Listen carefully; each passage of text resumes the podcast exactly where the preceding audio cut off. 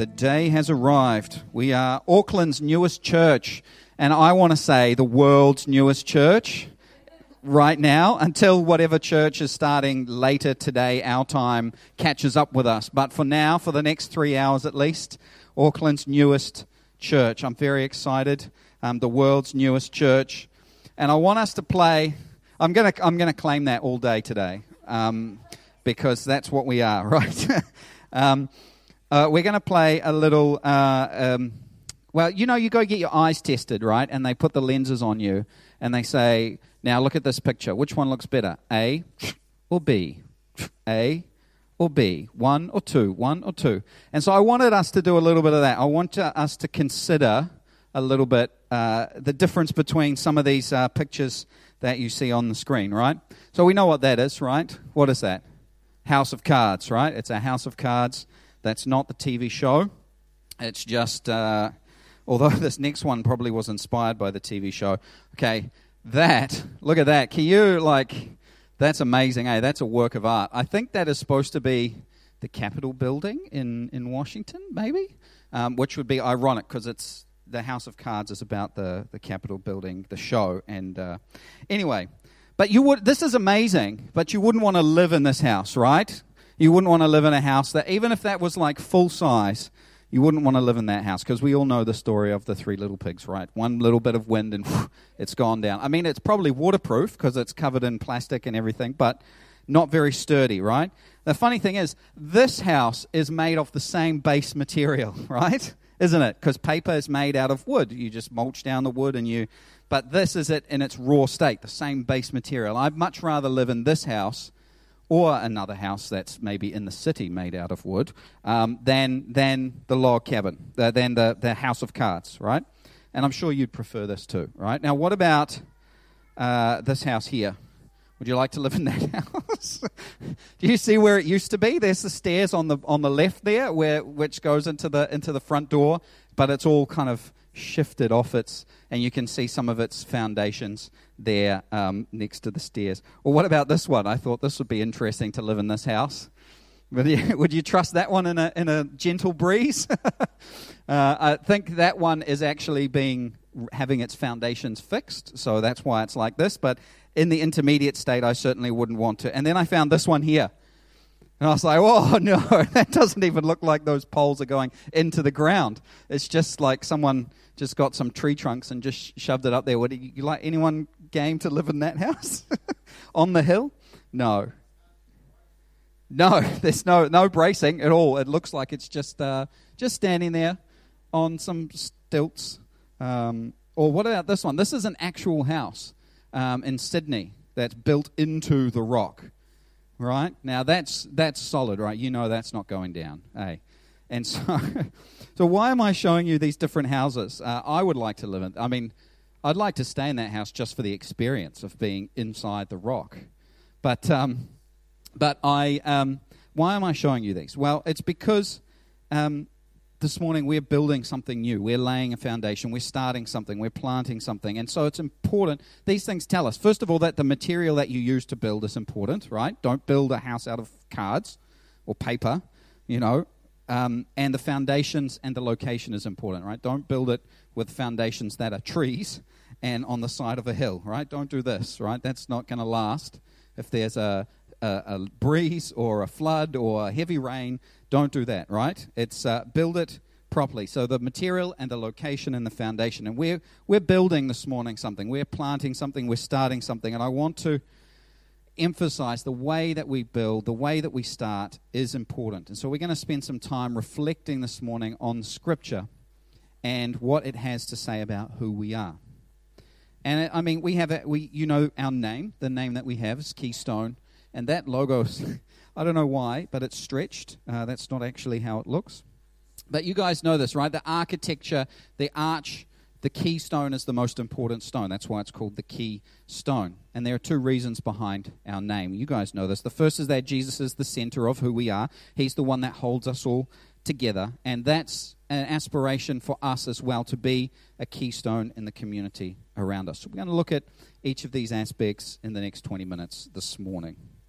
So, the first thing is Jesus as the center. right? And obviously, Scripture has a lot to say about this. But there's some wonderful passages, particularly in the book of Romans, where um, Paul, in, Romans 4, Paul is talking about faith and how faith is the way to salvation, and how uh, he uses the example of Abraham.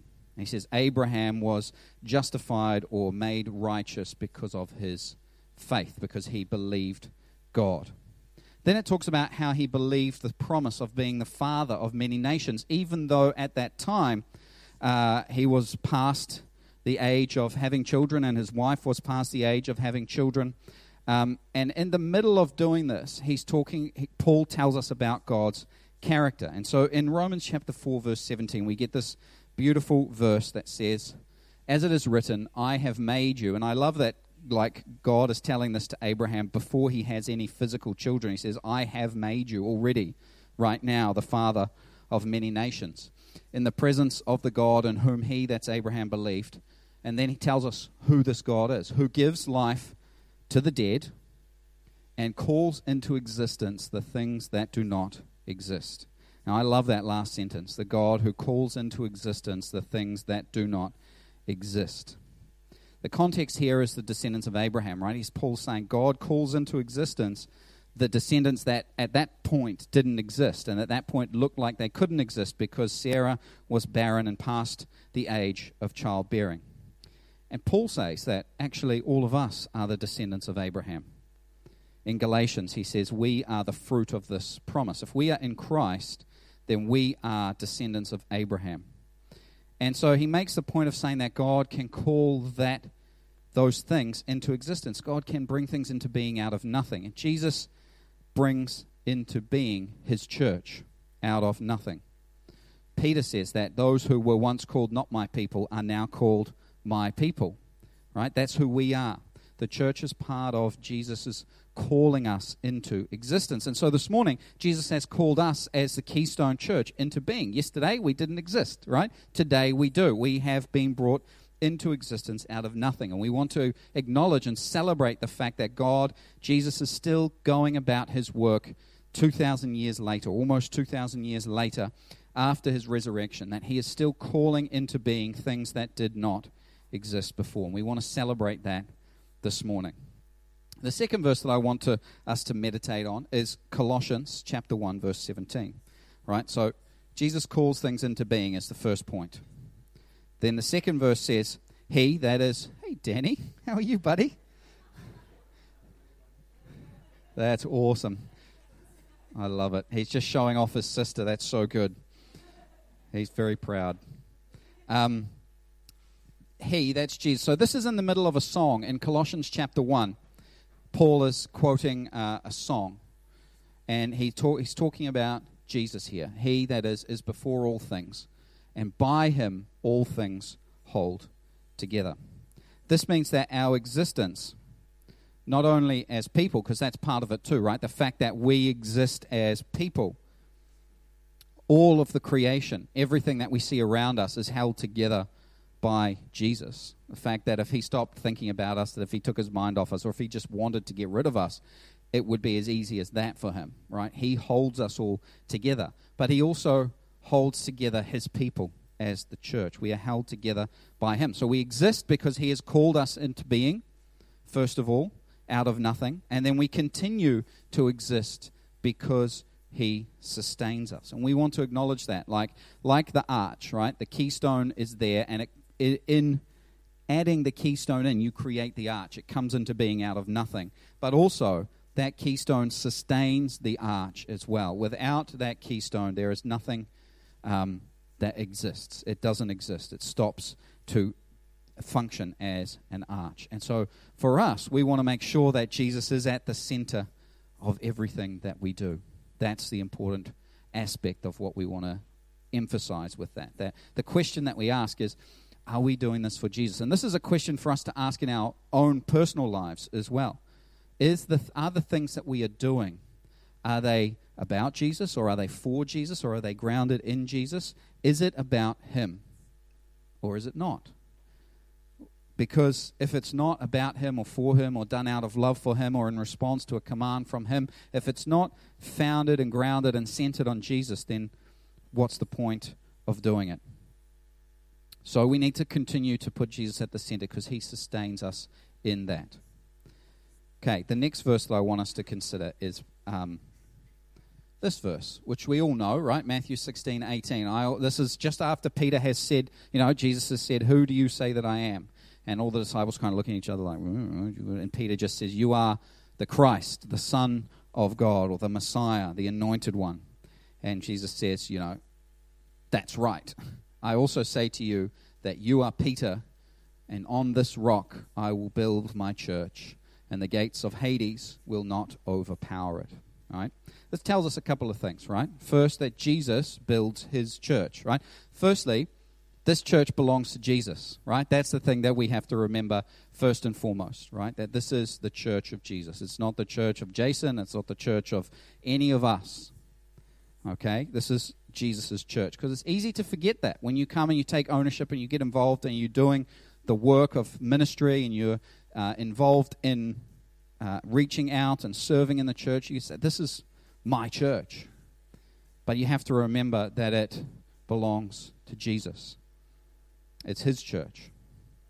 And the second thing is that He will build this church, He will build His church. He's the builder. He's the one who's called it into existence from nothing. He's the one who sustains it, and He's the one that will add to it. When, and this, this requires humility on our part as well, right? Because we can kind of go, well, I need to get out there and I need to evangelize and I need to save people. But the truth is, we can't, right? We can't change people's hearts. We can't change their minds. We can't convince them. We can't make them believe in Jesus. We can't make them, you know, uh, come to Christ and repent and, and follow Him. We can't do that.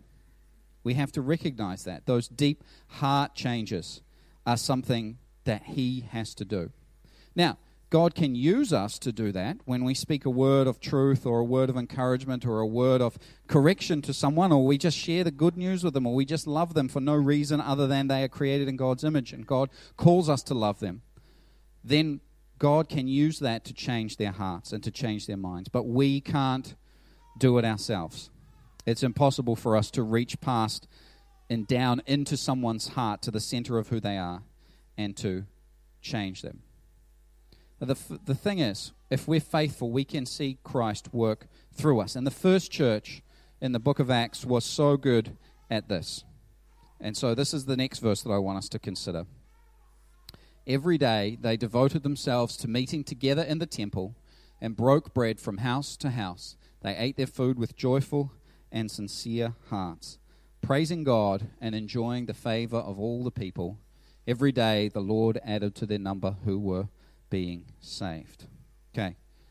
The people in the first church, they loved God and they loved others, and the Lord added to their number. So they focused on the two most important things loving God and loving others. And they loved each other so well, right? That we're going to look at uh, the second kind of retelling of this in Acts 4 in a minute, where it talks about how they loved each other so well that there wasn't a needy person among them. So the people loved each other. They, um, their lives together was a witness to the world around them. The way that they cared for one another, the way that they looked after one another. They lived differently to the people around them. They didn't live in exactly the same way. They stood out, they cared, and they reached out. But there was that little caveat at the end, the last sentence, right? Every day the Lord added to their number, right? It wasn't Peter, the apostle. It wasn't James, the apostle. It wasn't John, who were going out and doing these wonderful miracles and preaching the gospel. And, and it wasn't Stephen, you know, the martyr. Or it wasn't uh, uh, Paul, Barnabas or Saul or any of these people who were deacons in the church and serving in the church. It wasn't any of those people. It was the Lord who added to their number. They kept their focus on Him. They kept their, their actions in line with what He'd called them to do. They pressed in more and more. And the more that they got to know Jesus and the more they listened to the apostles' teaching the more they fellowshiped, the more they were encouraged to reach out to the people around them. And because of that, they saw people being saved, God saving people. And that's what we want to see. We need to pattern ourselves after them. So, what does that mean? The church as keystone. What does that mean? Because I'm not advocating that we live first century life here in the 21st century, right? Because everyone often says, oh, we need to get back to doing things the way they did in Acts. And so you sell all your property and you give the money to the church and you, you know, just let it happen like that. But I'm not advocating that particular lifestyle at all. Okay, I want us to look at a couple of summarizing passages. So we've read part of one already, and we're going to read the second one here. So, Acts chapter 2, they devoted themselves to the apostles' teaching, to the fellowship, to the breaking of bread, and to prayer, right? Real quick summary, and then kind of what that means. Now, all the believers held together, were together and held all things in common. They sold their possessions and property and distributed the proceeds to all as any had need. Every day they devoted themselves to meeting together in the temple and broke bread from house to house. They ate their food with joyful and sincere hearts, praising God and enjoying the favor of all people. Every day the Lord added to the number those who were being saved. So that's the first one in Acts chapter 2. And that summarizes life after the first 3,000 converts were baptized on the day of Pentecost. Then we have Acts chapter 4, which also summarizes the life of the early or the first church. Now, the entire group of those who believed were of one heart and mind.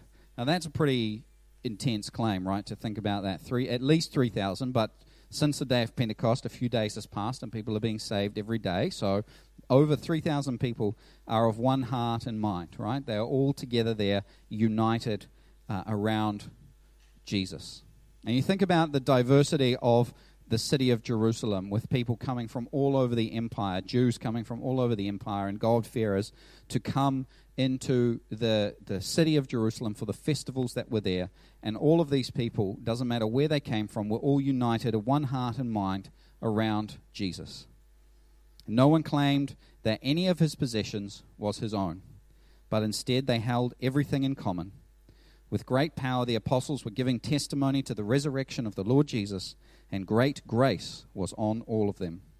For there was not a needy person among them, because all those who owned lands or houses sold them, bought the proceeds of what was sold, and laid them at the apostles' feet. This was then distributed to each person as any had need. And so, when we look at this, and I, as I said, I don't want to um, don't want to draw out that we need to live in the way of the first century. But I want to kind of draw out a couple of principles here. And I have to say that the ministry of the church was twofold in this. Okay? And they are both uh, alluded to in the verses that we have just read. The first one was that they looked after each other. Now, this is important, right? Because often we can think about, oh, we just need to reach out all the time. We just need to look out and we just need to you know, bring people in. But we also need to look after each other. We need to create a community of care where people are not in need all the time, right? Where we can equip and empower and love one another and serve one another in such a way that just the community itself, the way of life itself, is a witness to the people around us. That we have that uh, great grace on each one of us that the, uh, the Acts of the Apostles talks about. That we have that idea of um, looking out for each other. And the second thing they did was they reached out and they included others, right? So this is a both and, right? You can't just be focused just on looking after each other, okay? But you also can't just be focused on just going out and reaching other people. You need somewhere to bring them back to. And so it's a both and. It's a creating of a community of love and care and compassion where people know each other, really know each other, and they know when people are going through tough times and they support each other, and that therefore there is not a needy person amongst them. But then it's going out and sharing that with other people and saying, look, this is what the kingdom of God looks like. And this is what this uh, group of people were doing in the first church. They were showing, they were kind of living in an alternative society, if you will. They, there was the society of Jerusalem and the Roman Empire and all of that, but they were living in a different way in the midst of that, almost in an opposite way. And that's why they were so attractive, because in that day, people didn't care about the poor people, people didn't care about orphans, people didn't care about widows, but the church did. And the church sacrificially gave of themselves to care for those people. They didn't just go, Oh, we'll give you whatever's left over, but they said, I'll take all that I have and give it so that you can not be in need. I mean, you, you guys probably know the stories of like how unwanted babies in the Roman Empire were just kind of chucked out on the trash heap to die. They were it's called exposure. They were just exposed, left to die, and um, they actually created a law in the Roman Empire to stop Christians from going and rescuing those babies. They made it illegal after a while for people to rescue babies that had been exposed because all the Christians were going and rescuing these babies. They were like, well, we don't want them to do that because we didn't want those babies, so we're going to make it illegal for them to do that. So that I mean that's the kind of impact that this community of people had that they were loving and caring and kind of embracing these unwanted people so much that eventually the law had to change to try and stop them from doing it. Now, of course, that didn't stop them from doing it, but it's just an, uh, an indication of how much impact they made. So they reached out, they went, and they, you know, met people where their needs were at and then they brought them back into the community. So they didn't just go and rescue the babies and just say, right, you're, you're safe now, okay, off you go back to, back to your mother or your father. They said, no, you are now part of our community. You are one of our children, and we will look after you.